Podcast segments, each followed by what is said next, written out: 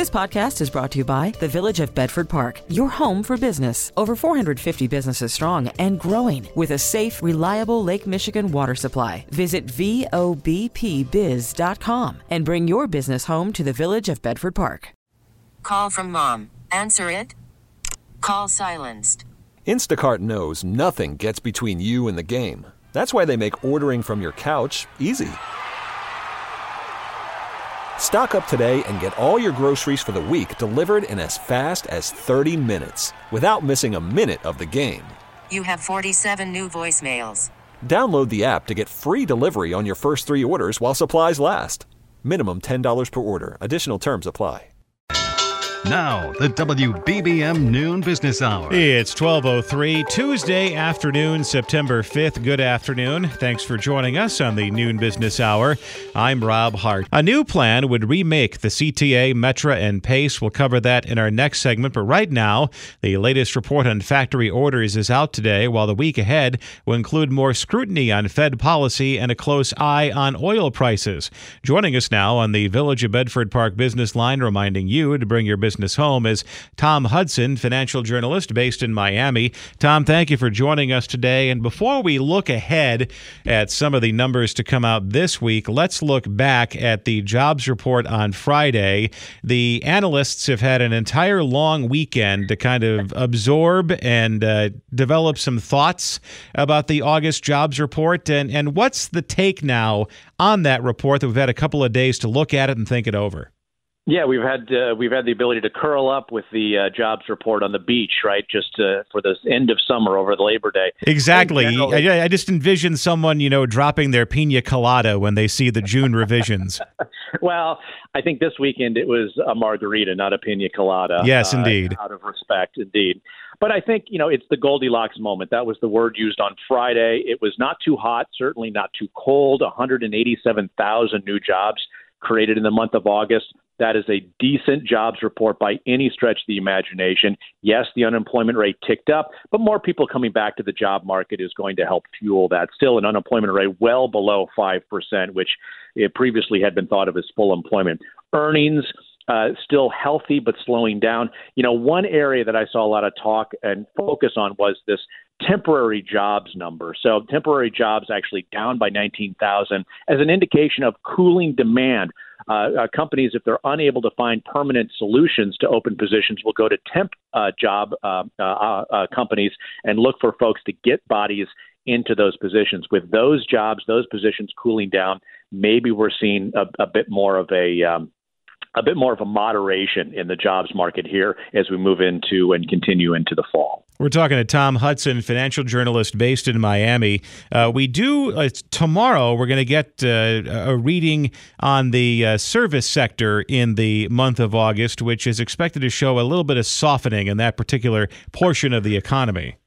Yeah, it's an important piece here. It doesn't get necessarily a lot of attention outside of economists and some market uh, makers, but it's an important piece because services, particularly service hiring, service jobs, is a significant piece of the employment and workforce picture, and obviously is kind of where a lot of the spending, post-pandemic spending, had uh, had uh, has been pouring into. We've seen it in travel and hospitality, for instance.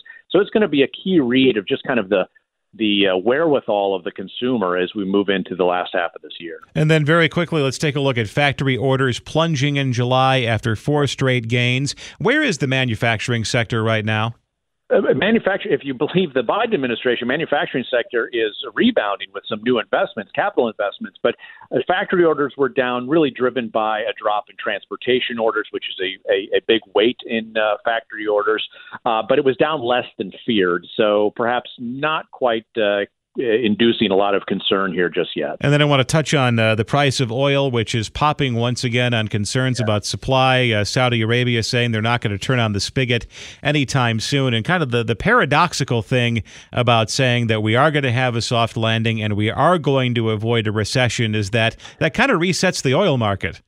It does, right? I mean, higher gasoline prices is a tax on every driver out there and really every good that is delivered to your home on a truck or a plane or any other kind of transportation that uses a petroleum product. Uh, oil, gas prices, four dollars, uh, four dollars plus and climbing, certainly. Um, and here we are outside of the peak driving season in the United States as we're all back to work after Labor Day. But many of us are still able to, I guess, work from home, which is lucky for us. Tom Hudson, financial journalist based in Miami, thank you for joining us today. Coming up, we'll talk about the future of public transportation in the Chicago area. A deposit for your future. The W B B M Noon Business Hour continues. Metra trains, C T A buses and trains, and Pace buses all looking down at a fiscal cliff. And now a panel of lawmakers, transit officials, and civic leaders have been working on a plan to remake public transportation in the Chicago area. Let's learn more from Joe Schwieterman, professor for public services and director of the Chaddick Institute at DePaul, based in Chicago. Joe, thanks for joining us today. Uh, COVID nineteen has changed the way we all work and live and how we get around. And even with people returning to the office, uh, at best, you could see sixty-eight percent pre-pandemic ridership a couple of years from now. And uh, that is leading to an unavoidable fiscal reality, potential for, for forty percent service cuts. And the response, Joe, is N- the most bold and comprehensive reimagining of public transportation in Chicago since the founding of the R T A nearly fifty years ago. That's a fair statement. I mean, this uh, this plan really is um, ambitious. It's called Plan for Action for Regional Transit, or PART, and it's put together by Chicago Metropolitan Agency for Planning, C MAP, uh, lawmakers, civic groups. And the reason this is really capturing attention is, one, it proposes uh, uh, to expand Uh, parts of the eliminate parts of the exemption of sales tax on services. So there's a tax piece to it that's a pretty heavy lift politically, but uh, seen as maybe the the best course of action. But even uh, perhaps more uh, strikingly, it talks about restructuring the way the C T A, Metra, and Pace are governed, where perhaps City Hall couldn't control uh, the board of the C T A in the same way they have in the past. So it has pretty big uh, political implications, which will be fascinating to see it play out. We're talking to Joe Schwieterman, professor of public services, director of the Chaddick Institute at DePaul University in Chicago. But but the reality is uh, COVID nineteen changed the way that we all go to work. The idea of everybody uh, schleps to the bus stop or the train platform on Monday to get to work by nine, and then they leave at five o'clock on a Friday. Those days are gone. Uh, you have workers who may spend three days in the office. You have different commute times. You have uh, maybe higher ridership on weekends. And on top of that, you have this looming fiscal reality that when the uh, COVID nineteen aid runs out, uh, they're going to have to try to figure out how to live inside that fiscal reality without drastically cutting service. Oh, yeah. And that's exactly, you summarized it very well, that we had just a change in how we live after the pandemic. Rush hour is different. Fewer people are using transit, particularly commuter trains are down the most. Uh, people have shifted their patterns. They're no longer going to rush hour. And we're finding them more price sensitive, too. I mean, so they're, they're demanding uh, bargains and deals. Then we see that on some of the Metro experiments, the, the lower fares. And uh, on top of that, you know, the federal funding uh, with the stimulus package and other aid packages have kept transit in a pretty good place to twenty twenty-six. But then we hit the so-called cliff. And there's no easy way to deal with this cliff besides, you know, big picture thinking about funding and service levels. And that cliff is coming, and people are, are quite apprehensive. And this report, you know, attempts to, to get the ball rolling on that. And then very quickly, Joe, we're going to talk about the C T A, uh, which, you know, a lot of rider complaints about ghost buses and ghost trains. And, you know, maybe there is a political heavy lift about uh, changing the uh, tax funding formula for public transit, and with good reason. But let's talk about the political heavy lift of pulling the C T A out of the purview of the city of Chicago and making it more of a, uh, giving it more regional governance. Yeah, that's right. And uh, one thing that every advocate says is we have to make transit work better. It's got to be more seamless. We, while we have Ventra, which the different, you know, services are on, we have to have common ticketing and better connections, and just, you know, reinvent transit to make it more effective the way people live. And uh, a lot of people, myself included, think the best way to get there is to rethink the governance, so the uh, incentives to work together are even greater than today. And so by putting uh, the C T A in a more regional context in exchange for more funding, that could be a deal that's acceptable to the, you know, the political uh, establishment. because we all see that uh, if nothing dramatic is done, you know, this cliff could be really painful. Joe Schwieterman, DePaul University, thanks for joining us today. The W B B M Noon Business Hour continues. You know, sometimes the expense of childcare can override the financial value of a job. Let's get some insight from Chris Everett, fiduciary financial planner and president of Everett Wealth Solutions based in Forest Park, author of the book, The Prescription for a Healthy Retirement. Chris, thank you for joining us today. And there is no larger expense for younger couples than childcare before their kids go to school. And sometimes, Chris, it, it forces you to uh, do some difficult math problems in your head and make some difficult decisions. And maybe cry, too, when you really look at the expense. You know, I was looking at, you know, let's say you make one hundred thousand dollars a year. I know not everybody makes that. Some make less, some more. But you're going to net about sixty-eight grand. After paying maybe thirty thousand dollars in daycare expenses, you're left with thirty-eight thousand dollars. Is that worth the time away from your baby? And are there other ways to make up that thirty-eight thousand dollars? I say probably, if you're willing. You know, how about don't eat out anymore?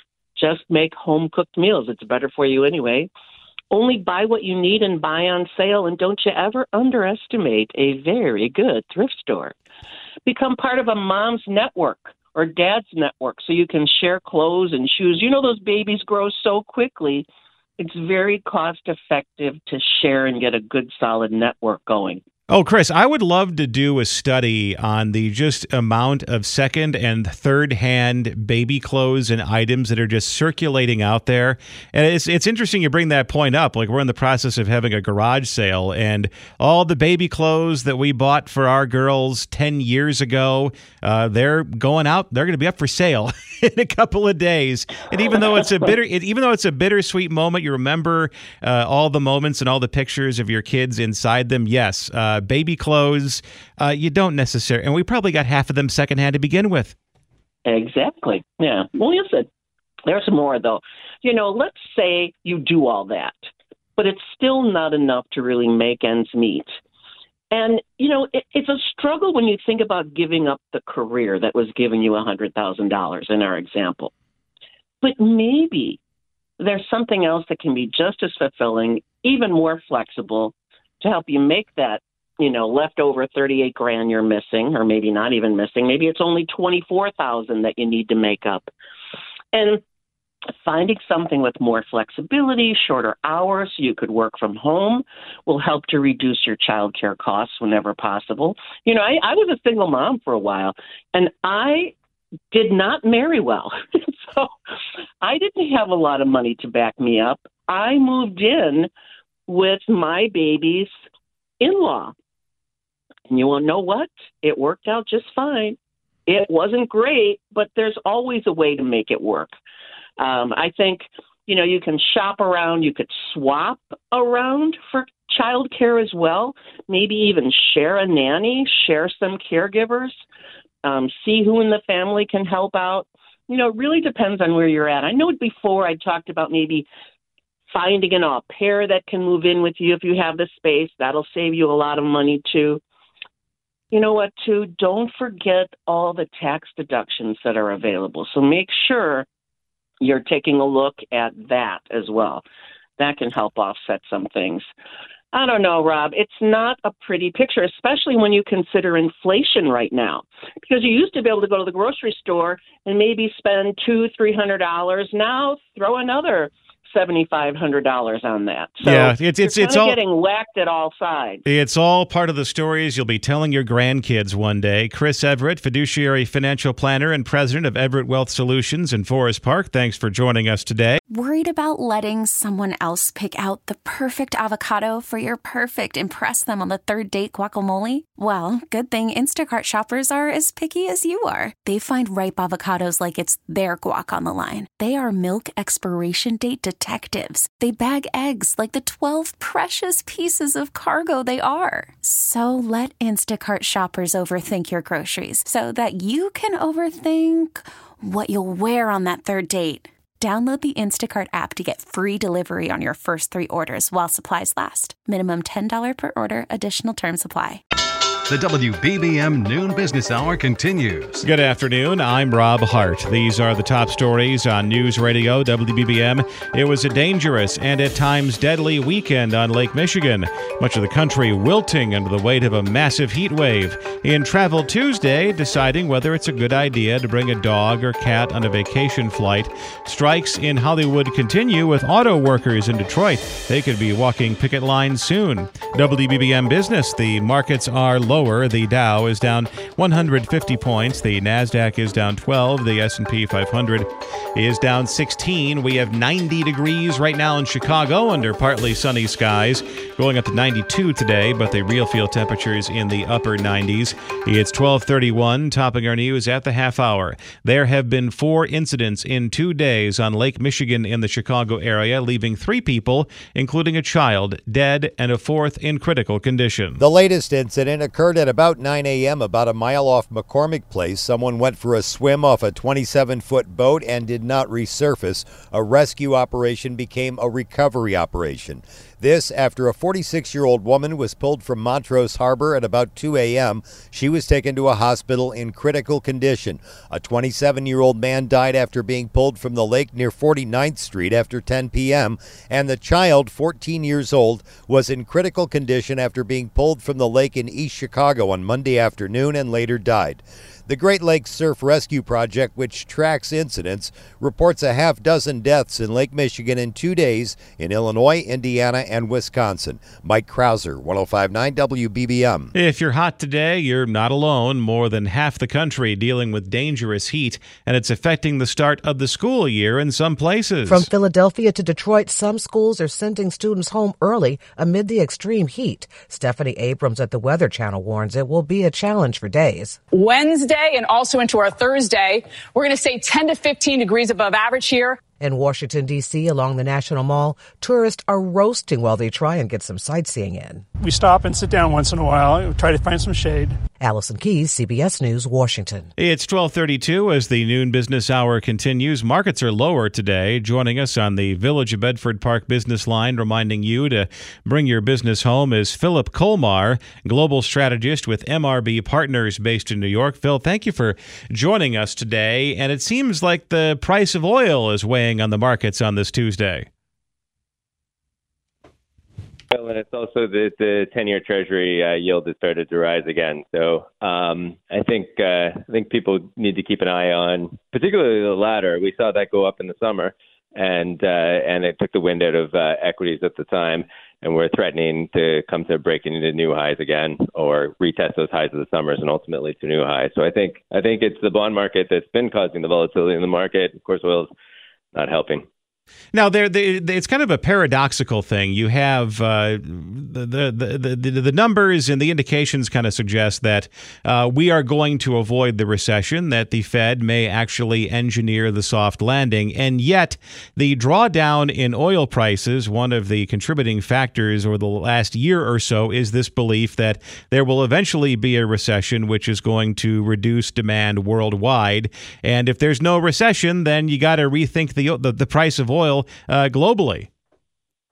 Yeah, to be honest, I think that that's, uh, people got wrong-footed on the recession call earlier this year. A lot of people had made that bet. We we leaned heavily against it, but but certainly the consensus in the market was that there was going to be a recession. I think people have realized that this level of interest rates, both Fed funds rates but also bond yields, is not breaking into the economy. Even the interest rate-sensitive components of the economy are starting to improve. So so that's starting to unwind, but there's still this hope, or I guess the those that were negative on the economy sort of pushed it out a year um, and expected that ultimately we would see a recession now next year. Although the real argument is, is what is the catalyst? Because if the, the current level of interest rates isn't doing that, then then probably things are going higher first. So in other words, oil prices go higher. It's not a bad risk-on environment, but you have to really be, in terms of equities, you got to be selective, because a lot of the leadership earlier this year benefited on that lower interest rate environment, you know, thinking of your tech-related growth stocks. Well, speaking of the uh, the interest rate environment, I mean, you know, raising it five percentage points over the course of a year, uh, that's, you know, that's you, that means you haven't seen the the full impact of it just yet, and that you do have a lot of businesses that manage to finance debt at lower interest rates, and eventually they're going to run into that higher interest rate environment. Consumers are already uh, running into that higher interest rate environment if you have to buy a house at a higher rate compared to what you got uh, two years ago. Or maybe you're trying to buy a car because the old one uh, ran out and you got to finance a car at six or seven percent. And a, a lot of sectors of the economy haven't encountered that higher interest rate environment, even though it's already here. Yeah, I'd say that that's fair. I mean, the the one offset to it all is, is that the household sector, after the two thousands uh, housing bust, um, they really spend a long time refixing their balance sheets. And so U S consumers or household sector does have a lot lower leverage relative to their income. So that's one reason why the level of interest rates has been able to get to this point without choking out the consumer entirely. That being said, for, as you said, those bigger ticket items, homes, cars, those things will will feel the pinch from from higher interest rates. We've already seen a cooling in them. Uh, we're seeing a bit of a pickup in housing as of late, um, highlighting that, you know, there's still a lot of demand out there and we may not have hit that breaking point. Um, but but yes, there will be a feed through through uh, to the economy. But I do think what you are seeing is, is the resilience of that household sector, partially because there was fiscal transfers to it as well during the pandemic, and it's still being able to eat away at its excess savings. Um, that we are going to see an environment where we might get another punch higher in bond yields. And in that environment, just from an equity perspective, you'd you'd want to favor those uh, equity markets that are, you know, don't demand such a valuation premium, have a bit of a cushion, and those that maybe have relative earning support that can withstand it. So in other words, segments that aren't going to be pinched by that higher um, bond yield environment that you're, or more interest rate environment that you're pointing out. Philip Colmar, global strategist with M R B Partners in New York. Thanks for joining us today. Coming up next in Travel Tuesday, the implications of bringing the pet on your next airline flight. The W B B M Noon Business Hour continues. It's Travel Tuesday. Dogs and cats can be part of the family, and for some people, that means they're invited on vacation. Let's talk about the challenges of that with Angie Rice, co-founder of Boutique Travel Advisors based in Scottsdale, Arizona. Find her online, travel b t a dot com. Angie, thank you for joining us today.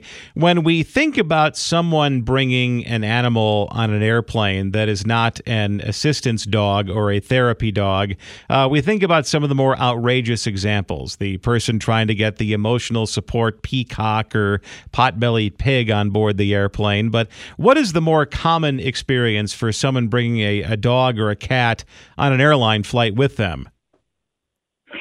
I think it depends on the purpose. Like, why is the dog or cat or other animal needing needing to be on that trip with you? Is this a last minute trip where you don't have someone who can care for that pet? Or are they traveling, for example, because they have health issues and you're trying to get your pet to a doctor in a different desti- destination? So I think knowing why this pet needs to travel with you is definitely something that needs to be taken into consideration before you just decide it's, it's safe and okay for your pet to travel with you. Historically, what has been the airline policy on bringing an animal into the cabin, and how has that changed over the years?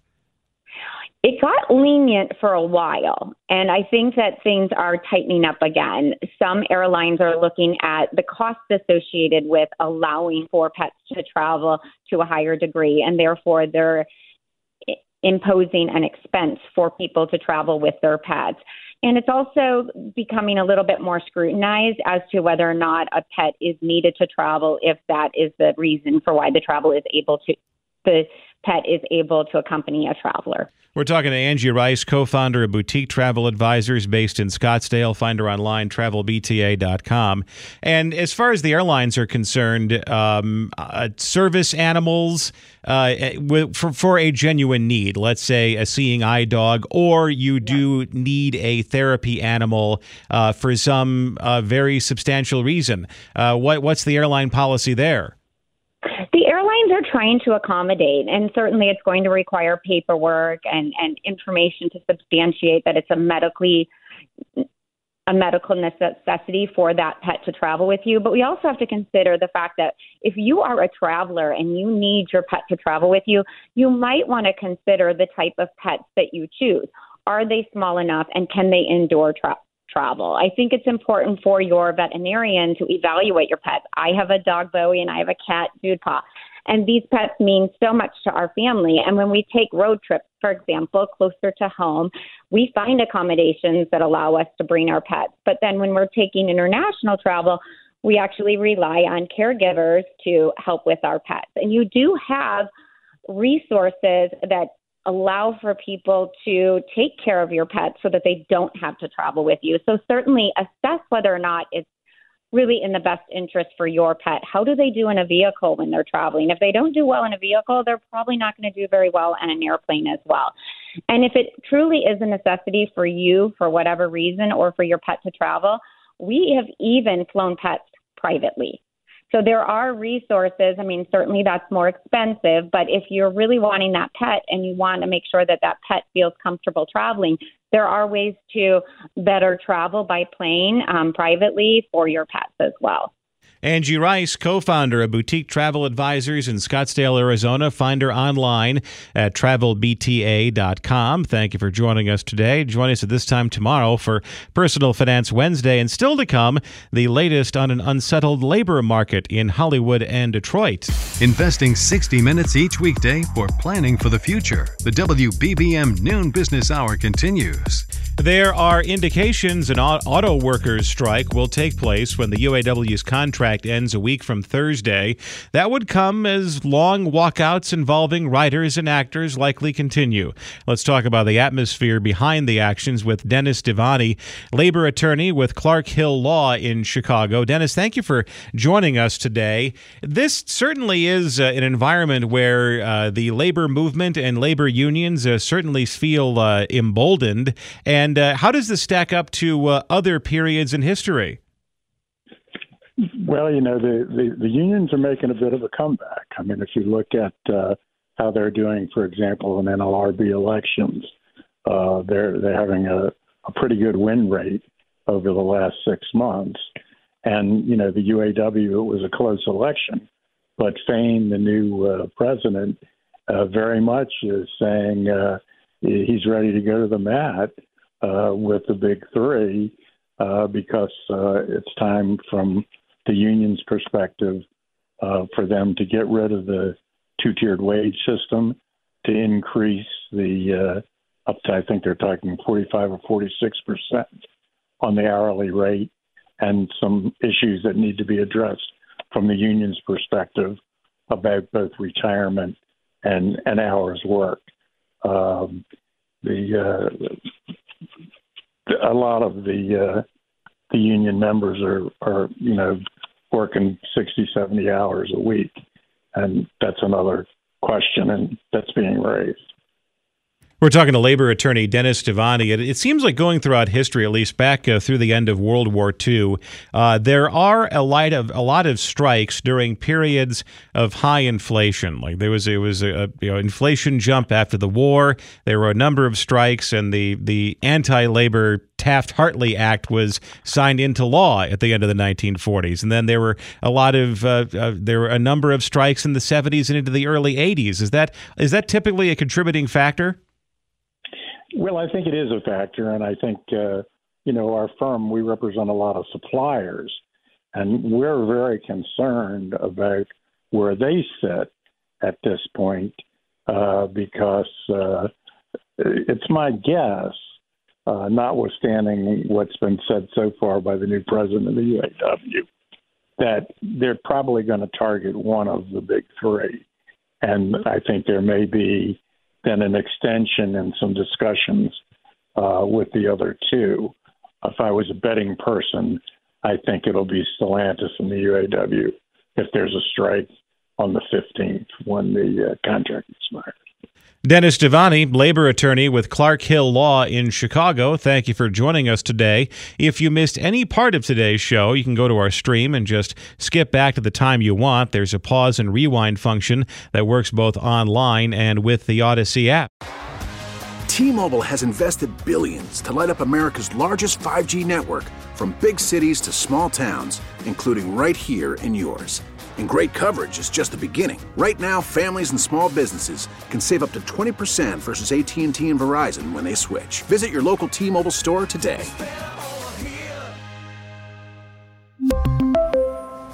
Plan savings with three lines of T-Mobile Essentials versus comparable available plans. Plan features and taxes and fees may vary.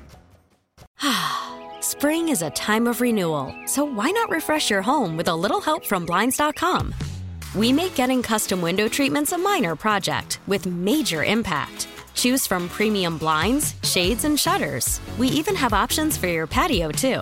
Blinds dot com invented a better way to shop for custom window treatments. There's no pushy salespeople in your home or inflated showroom prices. Our design experts can help you find the perfect window treatments on your schedule. We'll even send free samples directly to you. Plus, we can handle the measuring and installation for you. Unlimited window treatments installed for just one low cost. And with Blinds dot com, you'll always get transparent pricing. No hidden fees. Our free shipping and one hundred percent satisfaction guarantee can put the spring back into your step. And into your home, too. Shop Blinds dot com right now and save up to forty-five percent. Up to forty-five percent off for a limited time at Blinds dot com. Blinds dot com. Rules and restrictions may apply. Oh, oh. Protect your vehicle's engine with a full synthetic oil change and save with Mobil one at O'Reilly Auto Parts. Purchase five quarts of Mobil one full synthetic motor oil and receive a ten dollars O'Reilly gift card after rebate. See store for details. With your Mobil one purchase, you'll also receive two times points during Old Rewards Bonus Points Month at O'Reilly Auto Parts. Oh, oh, oh, O'Reilly.